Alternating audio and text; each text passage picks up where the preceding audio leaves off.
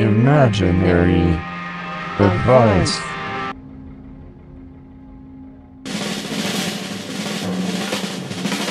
Hello. So I originally had something else planned for the podcast this week, but I've decided to change things up at the last minute, and instead I'm going to tell you guys a story of what happened to me on this last Monday night, the one just past, because basically I had a near death experience. I had an asthma attack brought on by the cold weather, and I don't know if you remember, but actually, like right here on the podcast, actually last episode, I even said, except that when we hit this particular point in the year, the end of November, all the indecision drops away and the sky finally makes up its mind to murder us with its ghost hands of freezing fog and rain. Called it. I bloody called it. See, I think I must have already been sort of subconsciously preparing my attack when I said that last week. Clearly, I should just listen closer to my own foreshadowing. Anyway, I thought I would use the podcast today to tell that story and, you know, just see where it led. This might come across as a bit maudlin, and look, I know it's close to Christmas, but, you know, just treat it like the end of the second act of a Christmas film. You know, it's the bit in It's a Wonderful Life when Jimmy Stewart goes to the bridge and he's thinking of ending it, or when Scrooge is visited by the ghost of Christmas yet to come, and then he sees Tiny Tim's crutch alone by the fireplace, or it's that bit in Santa Claus the movie when Dudley Moore betrays Santa Claus, selling a special candy cane formula to an unscrupulous toy magnate, unaware that the new mass-produced candy canes will explode if consumed, thus murdering hundreds of thousands of children in their bed on Christmas morning. It's the 70-minute mark, right? That's where we are. It's the darkest moment, right before the dawn, and if we can just kind of give in to this moment, we should allow our faith to be tested, because we know that the healing spirit of Christmas is just around the corner. So next episode, I'll come back and I'll do something nice. But in the meantime, this is what happened to me. Now, I've had like asthma since I was about 5 years old. From past experience, I know that occasionally my inhaler is just not going to work, and so I've got to go that extra mile, get myself to hospital. Now, Monday, it was sort of bad all day, but I put it off until I was sure. And then when it got to about 6 p.m, I said to myself, look, you're not getting any better. So I got on a taxi and I went to hospital, Peterborough General. Now, the problem is that cold air tends to make my asthma worse. So as I sat there in the back of the taxi, my breath quickly began to reduce down until I could only say about one syllable per breath. So I get to the hospital, and in about 30 breaths, I managed to explain my condition to the receptionist. Now, it feels like this moment here should be the end of the story, right? But this is actually where the story begins, because the receptionist says to me, okay, you're in the system, but you should know that there is currently a 4-hour wait to be seen. And then I look round into the waiting area, and the waiting area is like packed with people. It's standing room only. I turn back to the receptionist and I say, like, well, what's the alternative? I mean, should I get back in a taxi and go somewhere else, like to another hospital? Of course, that takes like ages to say. The receptionist says, no, there's no alternative. I mean, there's a lot of people ahead of you in this queue who also have life-threatening stuff. You're just going to have to wait. And at that moment, the thought comes rushing into my head. I kind of think, oh God, I'm going to die.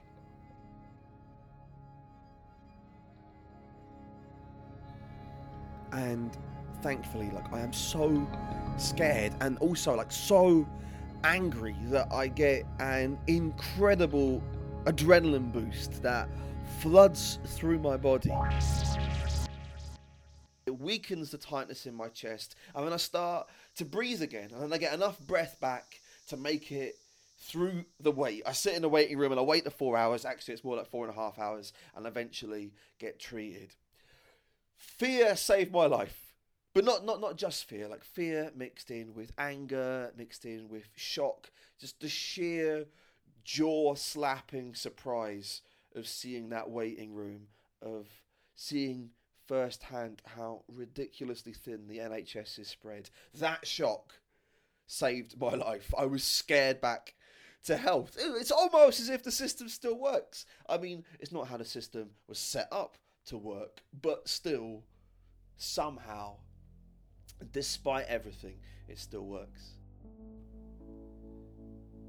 However, if the next time that I go to a hospital in the back of a taxi, I find myself starting to lower my expectations, if I accept that a 4-hour wait in a waiting room is in fact the national standard, then I remove my capacity to be insulted by it. And that is terminal. No insult means no shock. No shock means no adrenaline boost. I would have seen that lobby and accepted my fate. Died right there in the waiting room. All this just goes to show the importance of having high standards. Plus, like, a good old reserve of contempt for when those standards are broken.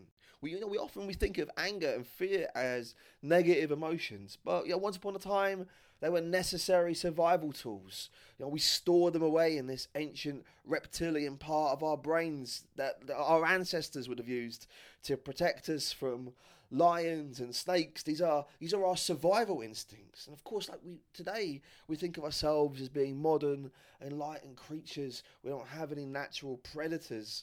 We can feel as if we've evolved beyond the use of adrenaline, but we haven't. Occasionally, when we listen to debates about protecting the NHS, it can feel distant or academic. I know that myself, but I guess what I remembered on Monday night is that eventually the protection of the NHS, it comes down to a biological fight for survival. It's not an intellectual debate about public health funding. It's a question of staying alive. So I guess what I'm saying is access that ancient part of your brain that you used to use to outrun an avalanche or choke a wild dog that ran into your cave. Use that anger or that fear to motivate yourself. Sign the petitions to protect the NHS. Join the protests, because somewhere in the distant future, all of us, we're all dying in a hospital bed somewhere, and if we want help, we have to start asking for it now, because that nurse alarm by our bed in the future does not do shit.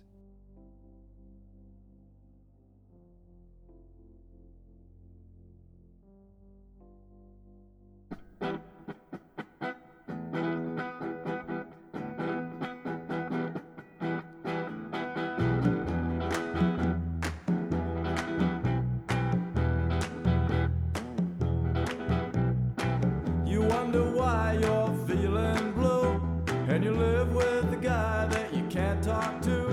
You can't talk to the dude, and that's no longer in style. You can't talk to the dude, no, there's no, it's normal. You can't talk to the dude, things will never be right until you go. God, that was depressing. What a betrayal of your goodwill. I feel like Dudley Moore in Santa Claus the movie, when he betrayed the spirit of Christmas and used it to fuel his own rampant alcoholism. Look, and also I know that firsthand that it's difficult to get worked up over such things. Motivation's hard. We would rather do anything than cause a scene.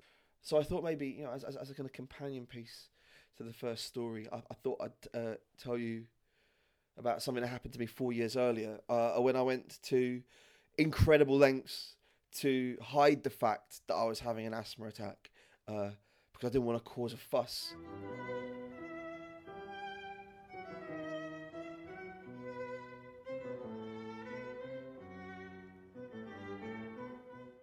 Back in 2010, I was doing a book tour promoting my new poetry collection. One of the readings was in Norwich. It was a good event. After the reading, one of the other writers on the bill, she says to me, if I want, she can put me up in her spare room rather than me get the last train home again. So I agree.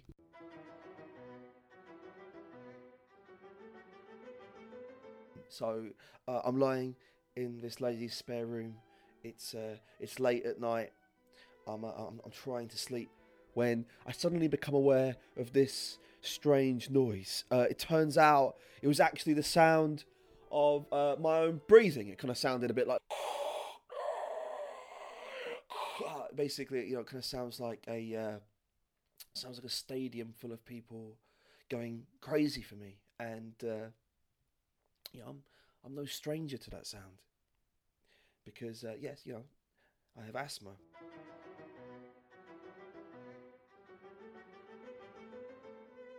But so I took my inhaler, and it didn't seem to make much difference. So I turned the light back on and got out of bed, and I kind of looked at my reflection in the mirror, and that was when I saw that my face had kind of gone kind of bright pink. I took off my t-shirt and I saw that like my body had also gone kind of bright pink and lumpy. Now earlier that evening, when I'd been putting out the sofa bed, I'd actually been scratched by one of my host's new black kittens, and now I can see that the small puncture wound that it left in my side has now kind of grown to these kind of three huge lashes across my chest. It kind of looks like I've been attacked by a much bigger, much more credible threat than a kitten.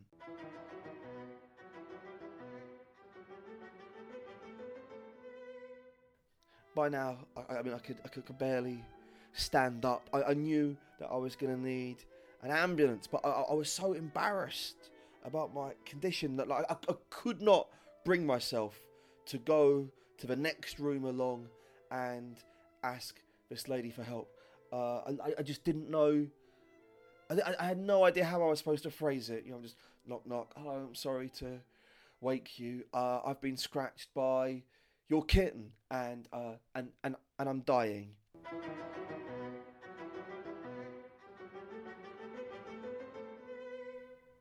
couldn't say that. So instead, I realised, well, if I want to call an ambulance, I'm going to need an address. I need to find out where I am, so I know what to say on the phone. So first, I crawled out of my room into the front porch area.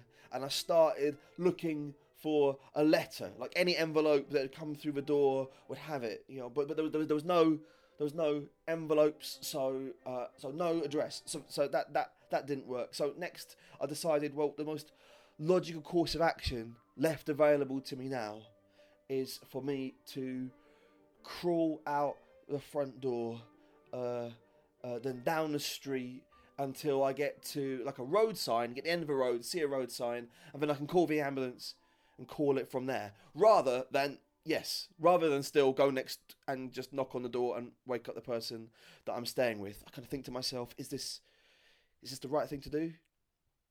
Yes it is. So I crawl out the front door. I mean, of course now, like in retrospect, this does strike me as a quintessentially British dilemma.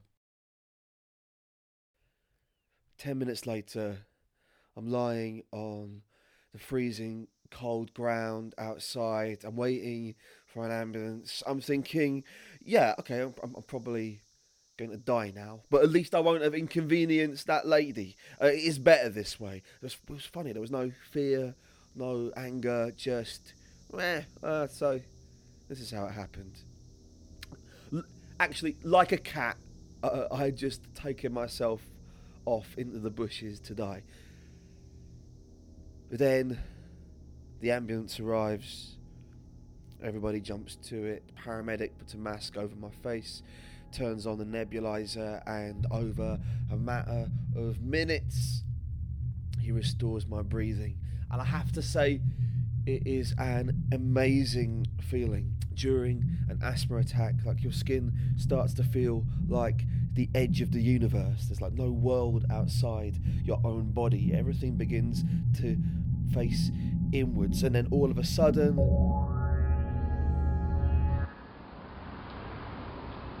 so you can hear the trees above you and the cars and just the endless space of the sky. The paramedic hands me my ambulance report. He says to me, "Promise you won't let this happen again, okay? Next time, just make sure you ask for help before it gets too late."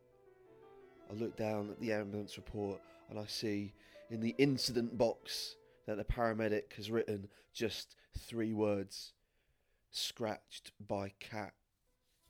And I find myself laughing out loud, and it feels really good. I feel like I'm putting my freshly restored lungs to good use. Now, looking back on it now, I recognise that this night has had such a powerful effect on me. It would have been such a stupid way to die, but people die in stupid ways all the time, don't they? They get trapped inside washing machines, or they get a plastic Yogi Bear stuck up their bum, and because of embarrassment, they don't ask for help, and then they fucking die. They actually die, and the real thing that killed them was their pride, right? Pride and rectal hemorrhaging. Well, that's why the kitten attack was such a great test for me, because before that night, I think I had such a stiff upper lip when it came to my illness. I always found a way to suppress my fear and pretend that nothing was wrong. I buried my fear reflex, and it nearly killed me. And it made me realise that the next time I got ill, I wasn't going to listen to the British part of my brain that wanted me to crawl around on the floor, hoping that my death didn't inconvenience anyone. And instead, I was going to listen to the caveman part of my brain, the part that says, "You're under attack, get the fuck out any way you can." Last Monday in A&E, I think I got to put that to the test. And, yeah, I think it worked. I don't know. Yes, no. I'm alive, aren't I? So I guess, yeah. I think that's an improvement. I just want to do a little epilogue to my kitten attack story, just because I think it ties my asthma back to my love of writing. And I've been thinking about this a lot recently. So anyway, the ambulance drives away, and it leaves me there alone in the street. And I know I've got to find a new place to sleep, but I'm just so pumped up. I'm so deliriously happy to be alive that at that moment in time, I feel like I'm never going to sleep again. Everything just feels so vivid and powerful. I mean, of course, what's actually happening is that the paramedics give me a lot of pure oxygen. So I've actually got quite high, but it feels, at the time, it feels like some sort of incredible epiphany. So I just like wander off into Norwich city centre. It's 4 a.m. I'm just like, I feel like a kind of huge carnival balloon. You used to see him on the Thanksgiving Day parades on the telly, you know, like a big carnival balloon, Bart Simpson, floating high above the magnificent pedestrianised zones of Norwich. And I'm talking complete gibberish to myself. I'm just collecting together nouns, kind of walking down the street going, all the tables, all the shopping, all the squirrels, all the bridges, all the boxes, all the squares, all the Davids, all the scissors. It just feels amazing. Talking nonsense. It's just such a simple, uncomplicated freedom or God-given right to talk shit. I often these days, particularly when I'm trying to write poetry, I think back to the endless rap improv that I did that night in Norwich, because there's something in that feeling that unlocks every anxiety I have about being a writer. I don't know, I remember that euphoric rap that I did about windows, and I wish that I could write poetry that felt the same. I genuinely try to, I really do, just endlessly piling on enthusiasm where it's not wanted, not afraid of being laughed at or judged, like totally oblivious. I guess that's the voice of someone who had their voice taken away and now has just got it back again. And that makes me think, you know, maybe it's almost worth losing it if it made me fight for its return.